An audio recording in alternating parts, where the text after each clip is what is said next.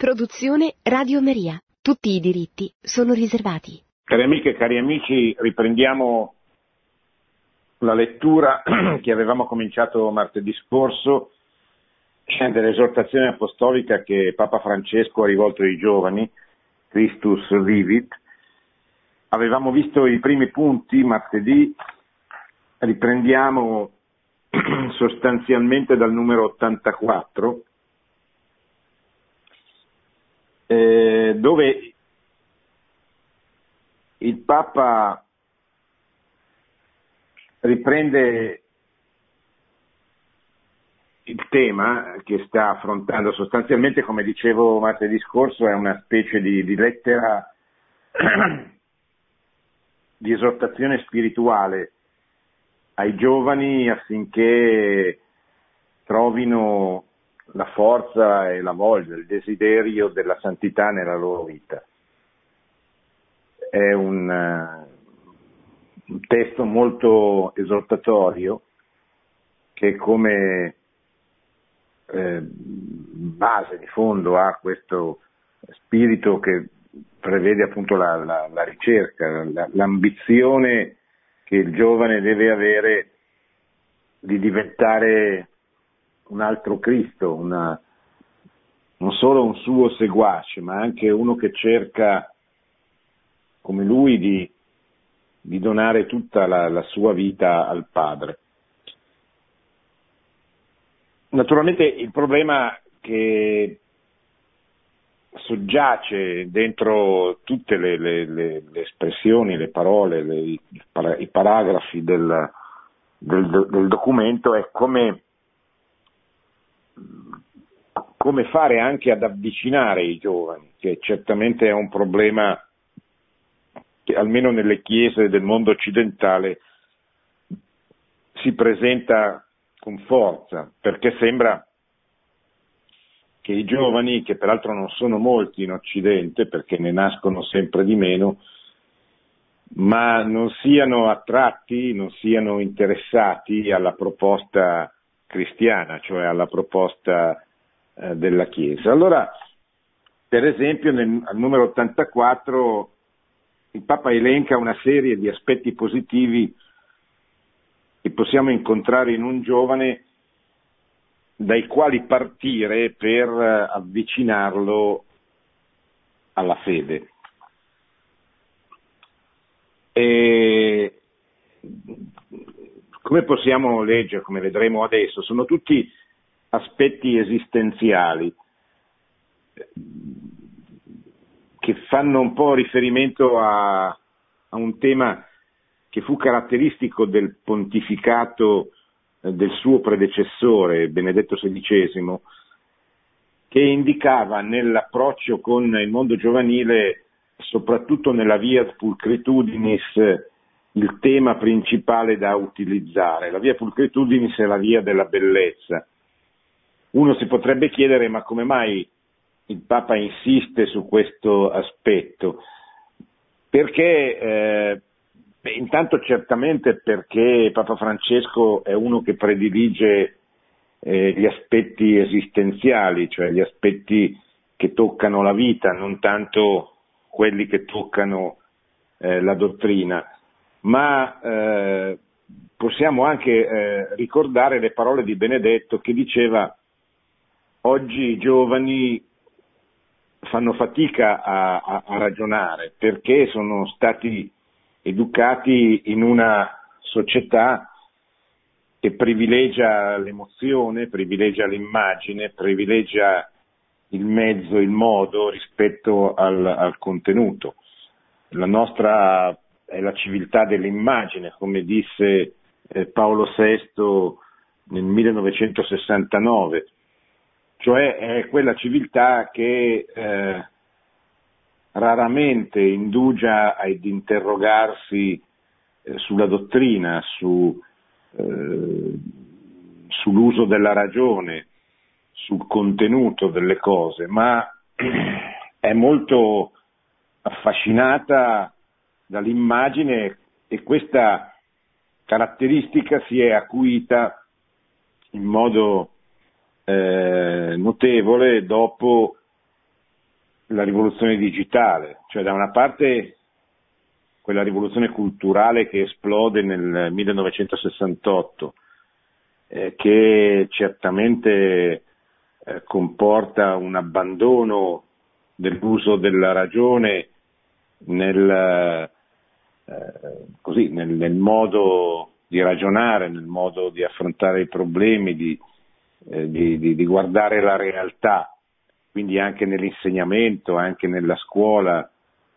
Eh, ma la, la, la, rivoluzione digitale, la rivoluzione tecnologica che stiamo vivendo, che ha cambiato completamente il modo di, di, di, delle relazioni oggi, quella rivoluzione che fa sì che eh, oggi i social siano eh, utilizzati molto di più che, che i giornali, eh, che le conversazioni, che i libri.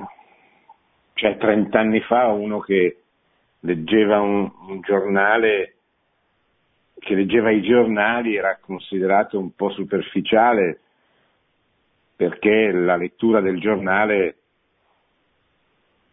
privava tempo che si sarebbe dedicato meglio ad approfondire le stesse cose eh, sui libri o con delle conversazioni. Oggi i giornali non vengono proprio più letti dai giovani. Chi legge i giornali è come se fosse un intellettuale eh, d'antan, antico, perché oggi i giornali quando vengono letti vengono letti sui social, ma soprattutto vengono sostituiti da quelle brevissime comunicazioni che appunto attraverso i telefonini, i computer, eh, i tablet ci trasmettono le stesse notizie dei giornali in maniera, ma in maniera molto più succinta, in maniera molto più eh, ridotta, quindi in maniera molto più superficiale. Quindi una civiltà dell'immagine, una civiltà sempre più superficiale sempre più breve, diciamo così, tra virgolette. Allora eh, Benedetto disse proviamo la, la via della bellezza, cioè quella via attraverso la quale possiamo mostrare, per esempio, di che cosa è stata capace la fede nel, nel, nei secoli passati, mostrando ai giovani la bellezza in queste ore, la bellezza di una cattedrale ci riporta alla tragedia di Parigi, alla tragedia di, della cattedrale di Notre Dame, la chiesa più visitata d'Europa, una, uno dei capolavori più belli della storia della cristianità, dell'arte della storia della cristianità, che eh, è indicativa di una cultura, di una mentalità, cioè perché questo popolo ha costruito questa cosa così meravigliosa, così da lasciare senza parole. Allora, se noi riuscissimo a mostrare ai giovani con un po' di calma queste bellezze che sono tantissime, che non sono solo le chiese, ma sono anche quadri, le statue, eh, i castelli, eh, le città, per esempio la, la, bellezza di una città medievale, come ce ne sono tante nella nostra terra, non può non eh, colpire per la bellezza che, che esprime. E allora forse ci si può chiedere attraverso questa bellezza può iniziare dentro il giovane che la guarda una, un processo che porti a farsi delle domande, a interrogarsi, a chiedersi e a chiedere soprattutto eh, eh come è stato possibile e perché una cosa così bella è stata costruita in un'epoca che era l'epoca della fede, era l'epoca cristiana per eccellenza, eccetera. Allora, eh, il Papa mm, tocca anche questo, questo aspetto e riprende uno dei temi più cari al suo predecessore. Cosa scrive Papa Francesco? In alcuni giovani riconosciamo un desiderio di Dio, anche se non con tutti i contorni del Dio rivelato. Lui fa, tutta, fa una serie di, di, di riflessioni per dire che cosa possiamo trovare in un giovane. Certo, sono pochi quelli che professano la fede cristiana, ma che, cosa, che caratteristiche hanno questi giovani che appunto non hanno rifiutato, non hanno mai ricevuto un'educazione cristiana. Che cosa possiamo trovare in loro come punto di partenza? Cioè in ogni persona c'è, come dice il Vangelo, un lucignolo che ancora fumiga, c'è qualche cosa che il male non ha contagiato, c'è un coagulo positivo, di, di bene, di verità. Allora, da lì bisogna partire. Per capire, per individuare questo aspetto positivo bisogna intanto conoscere il giovane che abbiamo di fronte, bisogna lasciarlo parlare, bisogna ascoltarlo. Eh, Papa Francesco dedicherà molte pagine successive di questa esortazione al tema dell'ascolto. Cioè impariamo ad ascoltare, la fede non è qualche cosa che noi dobbiamo riversare a parole sulla persona che abbiamo davanti, ma è, eh, è un dono che può arrivargli soltanto da Dio, soltanto da Cristo, attraverso eh, la nostra mediazione magari, attraverso eh, l'aiuto che noi possiamo offrire all'azione della grazia. E però questo aiuto non, è, eh, non consiste soltanto in dir, dire loro tante cose, ma anzitutto nell'ascoltare quali sono i loro problemi, le loro difficoltà, eccetera. E ascoltando individuare quegli aspetti positivi da cui partire per ricostruire tutto il suo pensiero, il suo modo di vivere, il suo modo di, di affrontare i temi.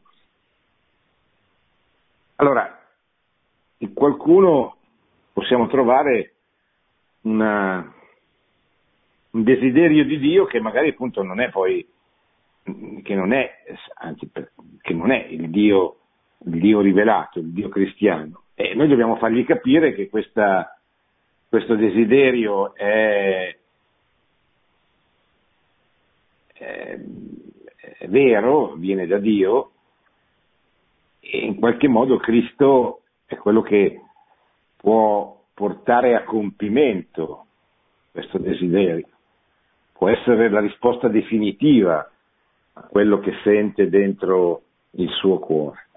In altri giovani, scrive il Papa, possiamo intravedere un sogno di fraternità, che non è poco, cioè questo desiderio di eh, di condividere il bene, il vero con altri, questo desiderio di, di, di amicizia, di amore. In molti ci può essere un reale desiderio di sviluppare le capacità di cui sono dotati per offrire qualcosa al mondo, che è una, un desiderio tipicamente giovanile, che quando non c'è è molto preoccupante, cioè un giovane che tira i remi in barca, che pensa solo a se stesso, che non, che non sente il desiderio di dare, di donare, eccetera, è un giovane ammalato che certamente deve essere aiutato a curare questa grave malattia, perché come dice sempre la Sacra Scrittura, gli Atti degli Apostoli, c'è più gioia nel dare che nel ricevere. E quando, e quando un uomo non capisce questo e soprattutto un giovane non capisce questo, eh, c'è un grosso problema da risolvere in lui.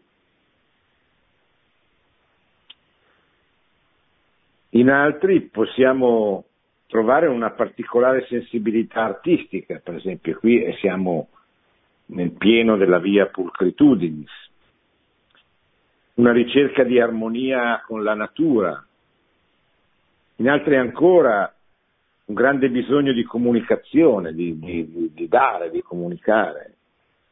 In molti troveremo un profondo desiderio di una vita diversa, perché, eh, perché la vita senza Dio, la vita lontano da Dio, la vita senza Cristo è una vita eh, certamente di, di, di, di, dolore, di sofferenza, di ricerca di qualche cosa che non c'è, quindi di, ricerca di un appagamento che, che, di qualche cosa che riempia veramente, che dia significato alla loro vita. Sono autentici punti di partenza, dice il Papa, energie interiori che attendono un'apertura, una parola di stimolo, di luce, di incoraggiamento. Quando si parla dei giovani bisogna ricordare, il Papa lo ricorda, la grande differenza, non, non possiamo dire che i giovani sono tutti uguali perché non è vero, sono molto diverse le situazioni di partenza a secondo del mondo dove, dove vivono. Un conto è un giovane eh, in Occidente, un conto è un giovane nei paesi islamici, un conto è un giovane in Asia, in Cina per esempio, in India, un conto è un giovane africano, sono, sono situazioni molto diverse. Il Papa, anche usando discorsi del suo predecessore, cerca di, così, di mettere in luce queste diversità e scrive Già dal punto di vista demografico, in alcuni paesi ci sono molti giovani, mentre altri hanno un tasso di natalità molto basso. Sapete che il problema demografico è il nostro principale problema. L'inverno demografico, il suicidio demografico dell'Occidente è una delle caratteristiche principali dell'Occidente oggi. Noi viviamo dentro un mondo, in modo particolare l'Italia, destinato a morire se non ci sarà un'inversione significativa e importante del trend demografico. Perché?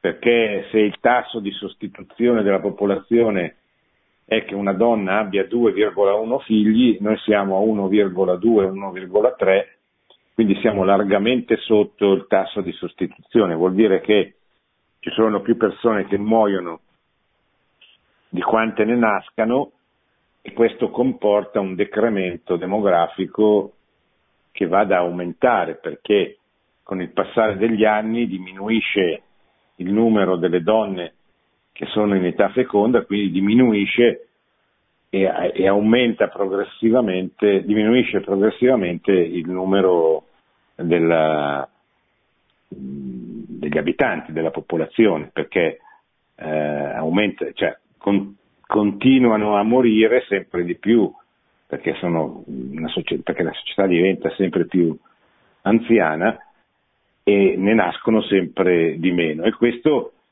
comporta un, un deficit, un suicidio, una sorta di, di scomparsa progressiva della, della, nostra, della nostra società.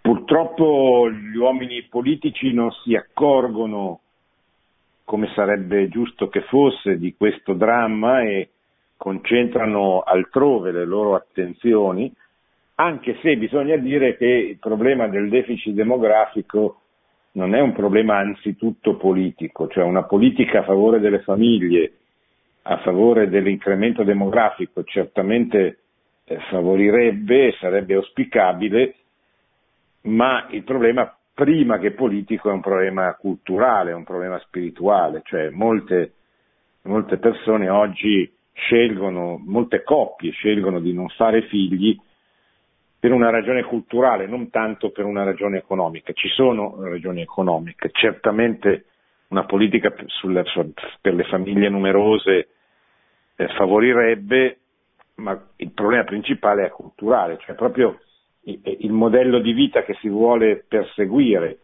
Eh, una volta eh, fare dei figli era un, un grande desiderio, era una delle, delle cose più, più, ricercate, più ambite, perché è una de, delle cose che dà, che riempie di più il cuore di un uomo e di una donna che, che, che, che stanno insieme, che si sposano, che fanno una famiglia.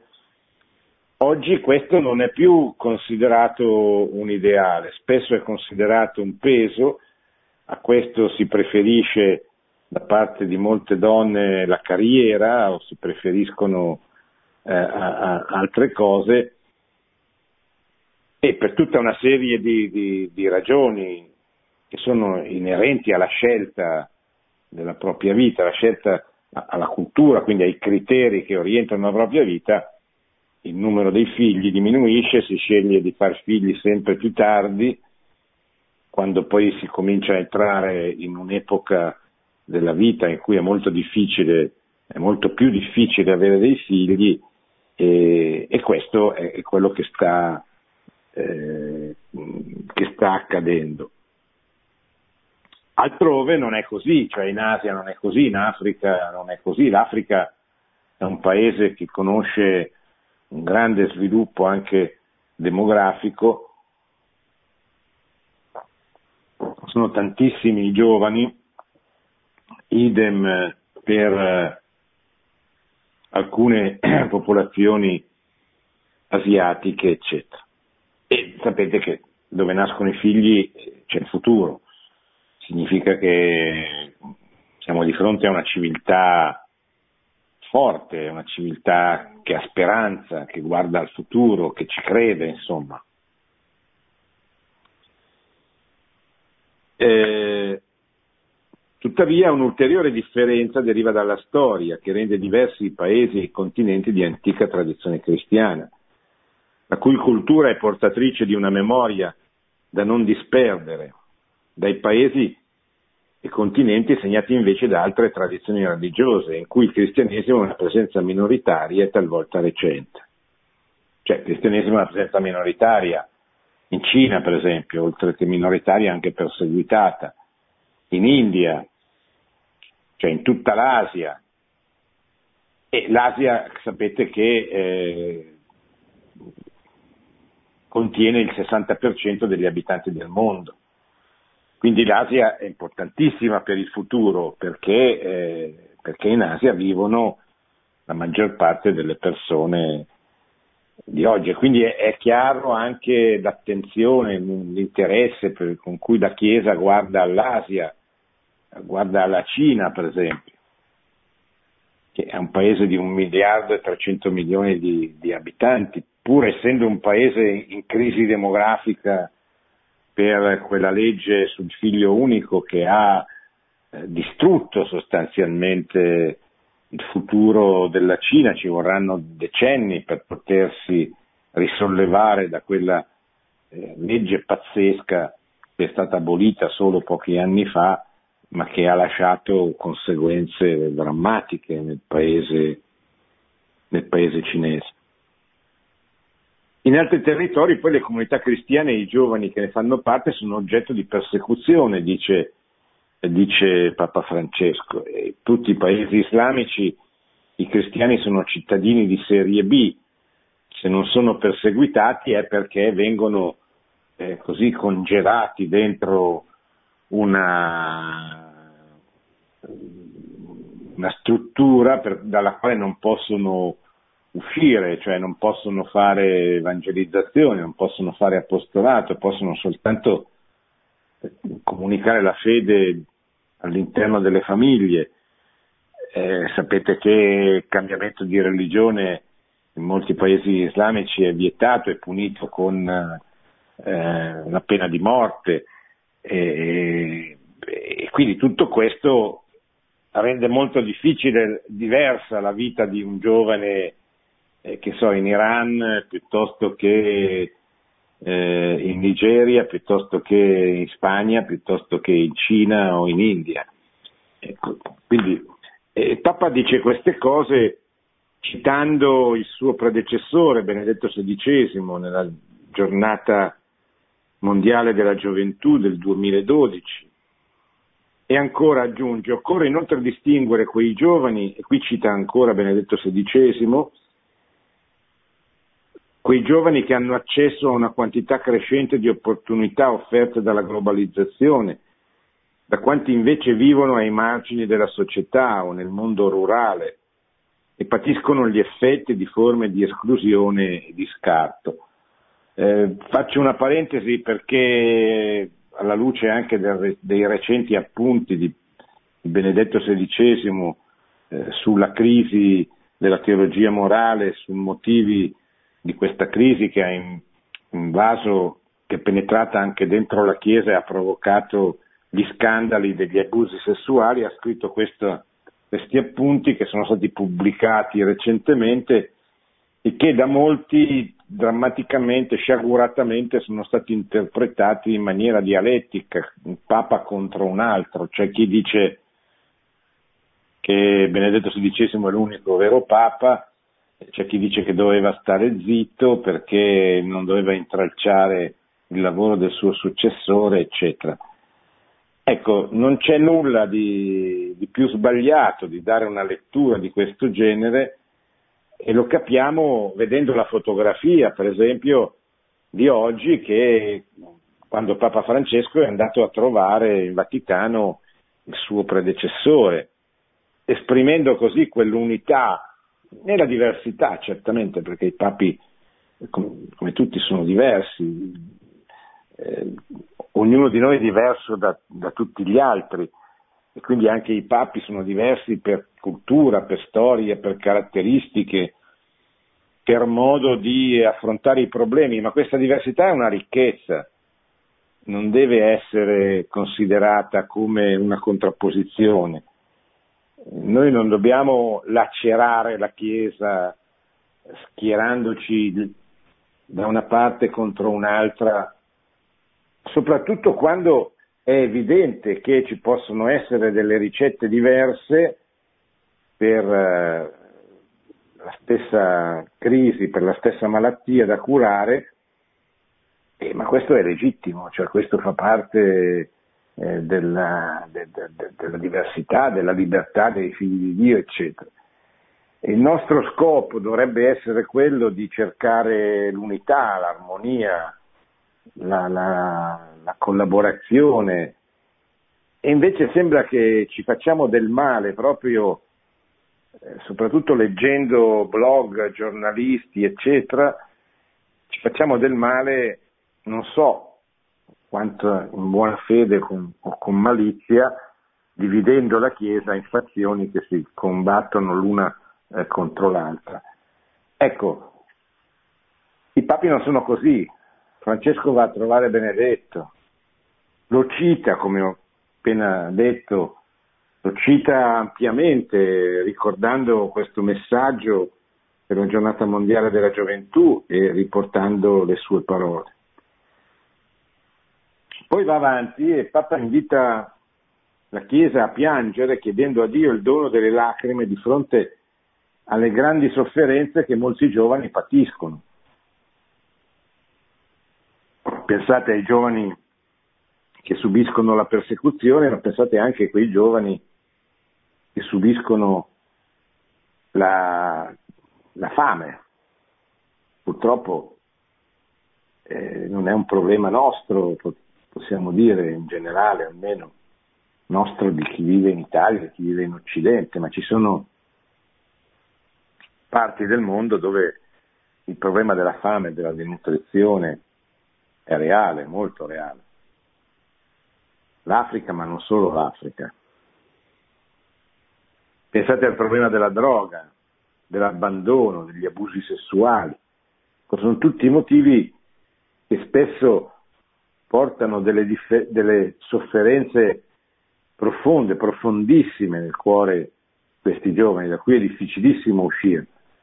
Ecco, noi dobbiamo avere l'accortezza, l'intelligenza, la profondità e la sensibilità quando incontriamo dei giovani di capire che spesso molti di questi giovani sono feriti perché non hanno avuto il dono di nascere e crescere in una famiglia normale, spesso hanno avuto e subito delle ferite dalle stesse famiglie nelle quali sono cresciuti, oppure anche per loro, per loro colpa, per colpa di peccati, di scelte sbagliate che hanno compiuto nel corso della loro eh, breve ma già intensa eh, esistenza. Molte nazioni potenti, dice il Papa, oppure molti organismi internazionali si offrono di aiutare i paesi poveri, cioè quei paesi che sono afflitti da una profonda povertà che tocca naturalmente anche i giovani.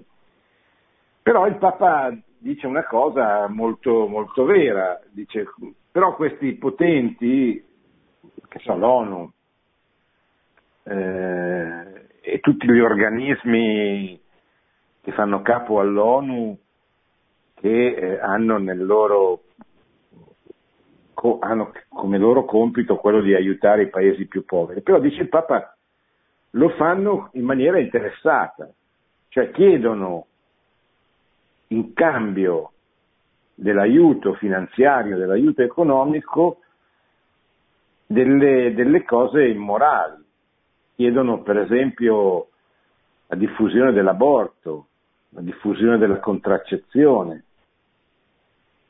cioè chiedono di assumere degli stili di vita che per esempio per un popolo africano sono inconcepibili e pongono questo come condizione, per esempio chiedono che venga diffusa, praticata l'ideologia gender come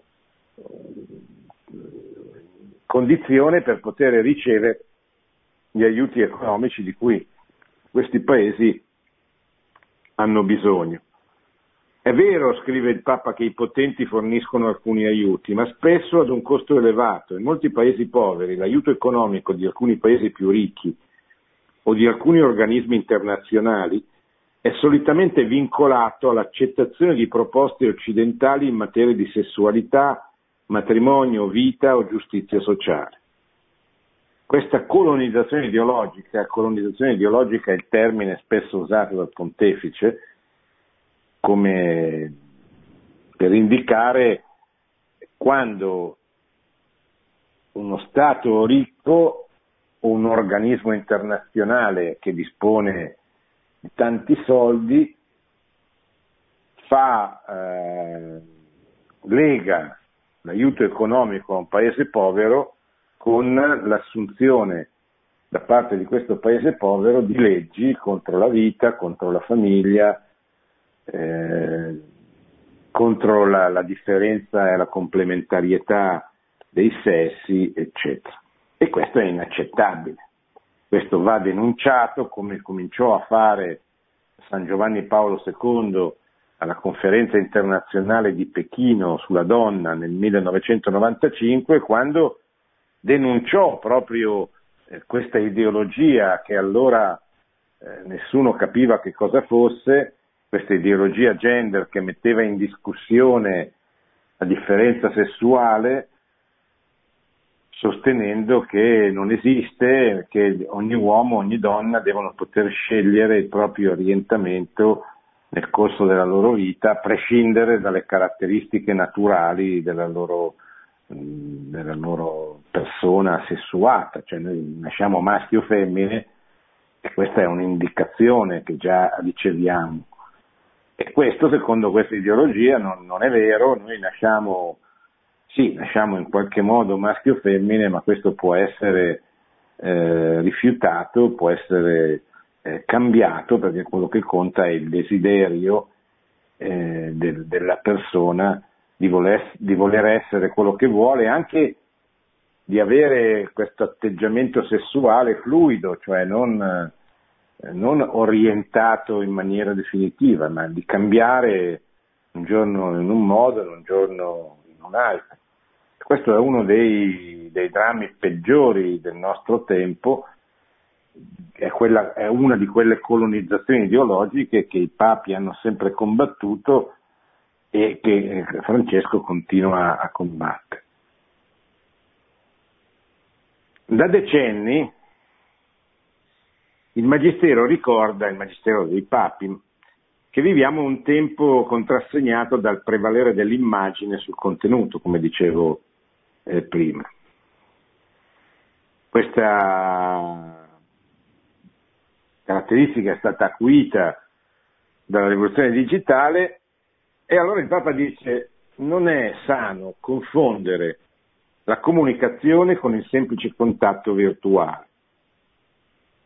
Anche perché non andrebbe dimenticato che operano nel mondo digitale giganteschi interessi economici, capaci di realizzare forme di controllo tanto sottili quanto invasive, creando meccanismi di manipolazione delle coscienze e del processo democratico.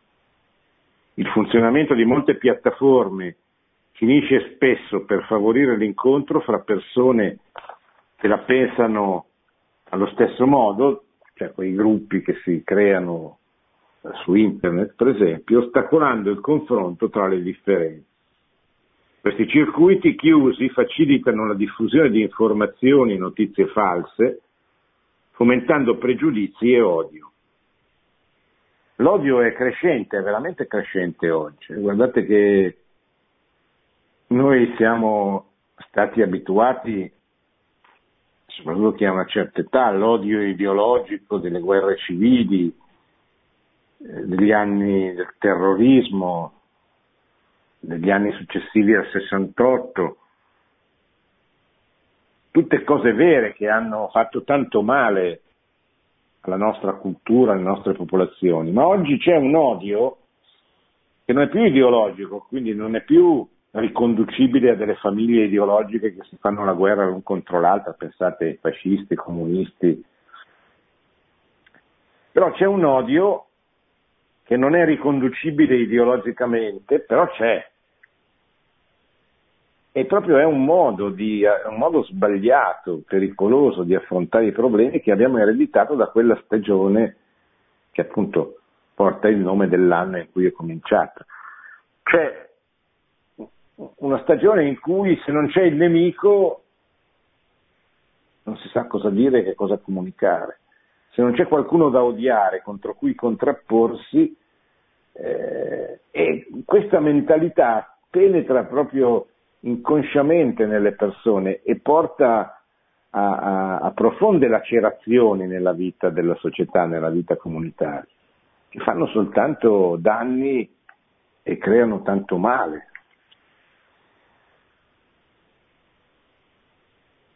Allora,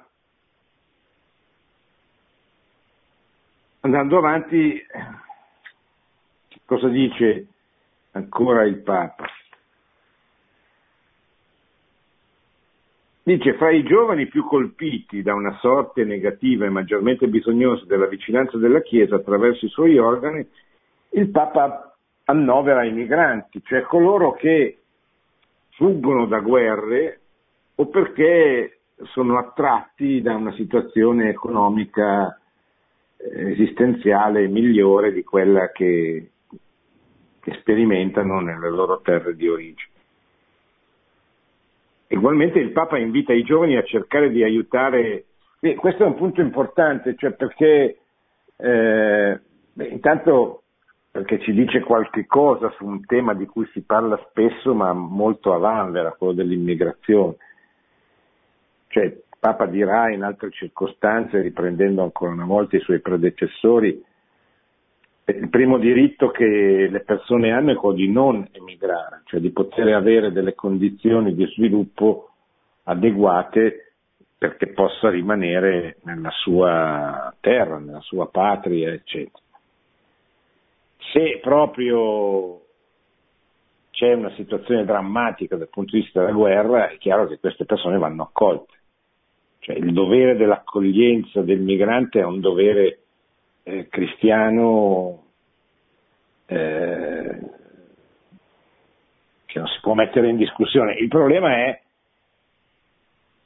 come accogliere, come integrare, quanti accoglierne, quanti lo Stato può integrarne, eccetera. Proprio Francesco dice eh, state attenti a non fare come dice il Vangelo di quell'uomo eh, senza prudenza che eh, perché qualsiasi gesto facciate anche nell'ottica dell'accoglienza, che è una scelta di tipo politico che spetta ai governi, deve essere fatta sia da un punto di vista eh, morale tenendo conto del dovere dell'accoglienza, sia però anche tenendo conto del dovere di accoglierne quanti possono essere realmente integrati, perché non è accoglienza quelli, quella di mettere in un albergo per, di lasciare per anni dei giovani in un albergo per quanto trattati bene con i soldi del contribuente italiano a far nulla. Questo è assurdo. Significa offrire del, della carne per il terrorismo, comunque significa rovinare delle persone giovani che, che non possono passare degli anni senza fare nulla, eccetera. Allora, accogliere va bene, è un dovere, ma, ma, ma accogliere è la prima fase, la seconda è quella di integrare, cioè di creare delle condizioni per cui persona, queste persone possano entrare veramente nella vita della nazione che li ospita. E questo deve, deve essere fatto, prodotto, deve essere il risultato eh, di decisioni di tipo politico, cioè questo non può deciderlo né la Chiesa né il cittadino, eccetera, ma essere, devono essere i governi che con questi criteri poi devono concretamente eh, stabilire quanti e come, cioè attraverso quali corridoi umanitari, per esempio, fare arrivare delle persone che veramente scappano dalle guerre hanno veramente bisogno nel nostro paese in maniera ordinata e quindi farli arrivare non clandestini, ma veramente nella possibilità, nella prospettiva di, di integrarsi. C'è poi un altro tema, ah ce ne sono molti, ma vedo che siamo già alle 11 e mezzo, quindi mi fermo, lascio tempo, un po' di tempo per le vostre domande inerenti a quello che abbiamo affrontato, abbiamo detto questa sera.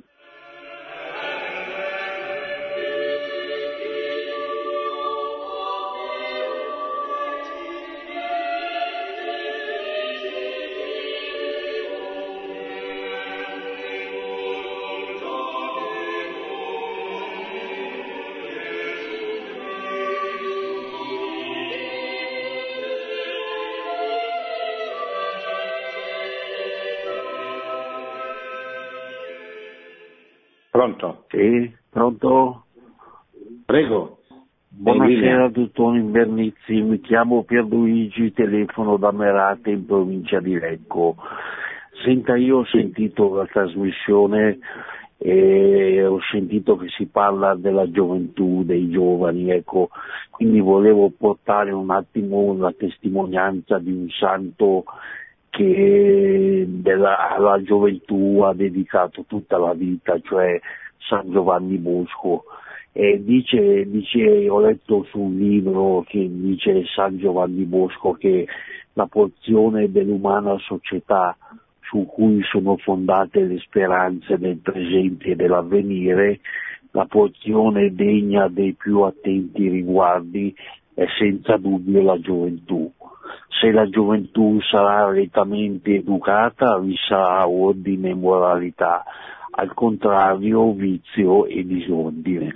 Allora la mia domanda è questa, in questo mondo giovanile, per fortuna non tutto, eh, non facciamo di tutta l'erba un fascio, però visto che San Giovanni Bosco sottolinea l'importanza dell'educazione, volevo chiedere cosa c'è che non va nell'educazione dei giovani che magari non, non, eh, che, che, che magari non, non, riescono a inserirsi, non riescono a sbocciare nella, nella società. La ringrazio. Sì, ma eh, quello che non va è l'educazione, che non c'è. Cioè il problema dei giovani eh, sono gli adulti. Cioè, nel senso che non è che noi viviamo in una società buona che non riesce a educare bene i suoi giovani, cioè viviamo in una società malata, ma questa malattia eh, riguarda gli adulti. Ed è una malattia che viene da lontano, è che, quello che dice Benedetto XVI in questi appunti che ha mandato, eh, che sono stati pubblicati questi, in queste ore. E dice il problema della società è la mancanza di Dio e eh, crescere in una società senza Dio, che vuol dire crescere in una famiglia senza Dio, credere, crescere in un contesto, diciamo così, educativo dove Dio non ti viene proposto eh, come punto di riferimento, come modello, eh, significa esporre i giovani a, così, a, al fallimento, a, alla crisi, a, quelle, a, quegli errori che caratterizzano la gioventù di oggi. Quindi il rimedio, è, il rimedio sono gli adulti, cioè il rimedio è la conversione sostanzialmente, non è che ci sono... dobbiamo fare tanti giri di parole, o ci convertiamo oppure andremo di male in peggio, oppure il mondo nel quale viviamo è un mondo che muore, morirà sempre più velocemente e sempre, eh, sarà sempre peggio. E per evitare questo bisogna cambiare direzione, fare come il figlio al prodigo, cioè tornare a casa, tornare, guardare, guardare la stella e cercare Cristo e, e così eh, fare, cambiare prospettiva, cambiare direzione alle società allora ai giovani sarà poi proposto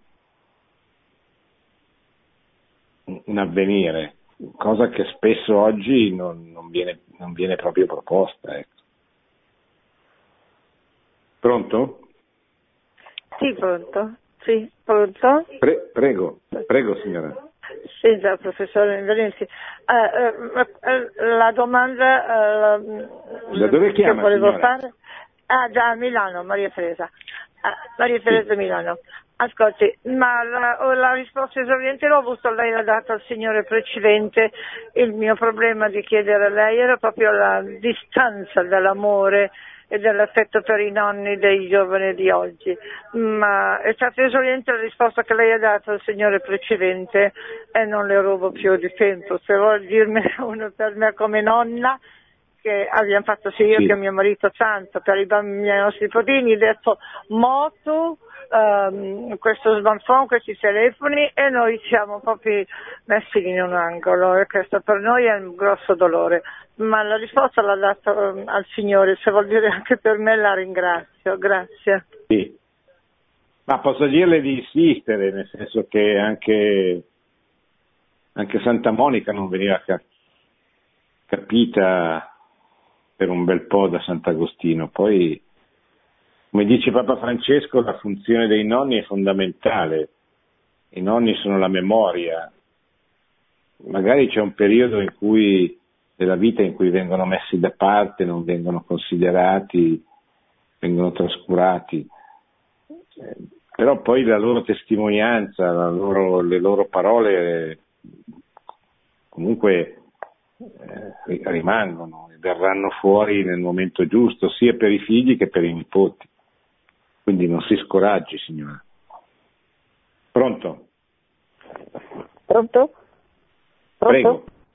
Prego, ecco, prego, volevo fare una domanda, buongiorno. Cioè, da dove chiama, signora? Fare, eh, mi chiamo Rita, chiamo da Trento. Sì. Mi sente? Mi dica. Sì, sì, ecco, la sento allora bene. Io volevo, a, a, parlare a proposito di questi migranti che appunto la Chiesa accoglie giustamente, però lo Stato non sa come investire queste risorse giovani e ora un po' mi sa il cane che si morde la coda, no? Perché purtroppo se ne vedono troppi in giro di questi ragazzi sulle panchine lì con questi telefoni e non sanno neanche loro cosa fare, si vedono alle porte dei supermercati che ti chiedono un euro, due euro, cioè come, come andremo a finire allora? Cioè, non, non, possono essere trattati così questi ragazzi perché fanno anche pena. E allora il lavoro qui non ce n'è in Italia per tutti, già i giovani sono molto disoccupati, come faremo allora? Questa è la mia domanda. Eh, signora, è un problema che, cioè, da una parte l'immigrazione è un fenomeno mondiale, universale, che eh, sembra che ci siano 65 milioni di, di persone che scambiano, che girano, eccetera, quindi non è un problema solo dell'Italia. Eh, come fare? Cioè, io non ho la ricetta, ma credo che non ce l'abbia nessuno.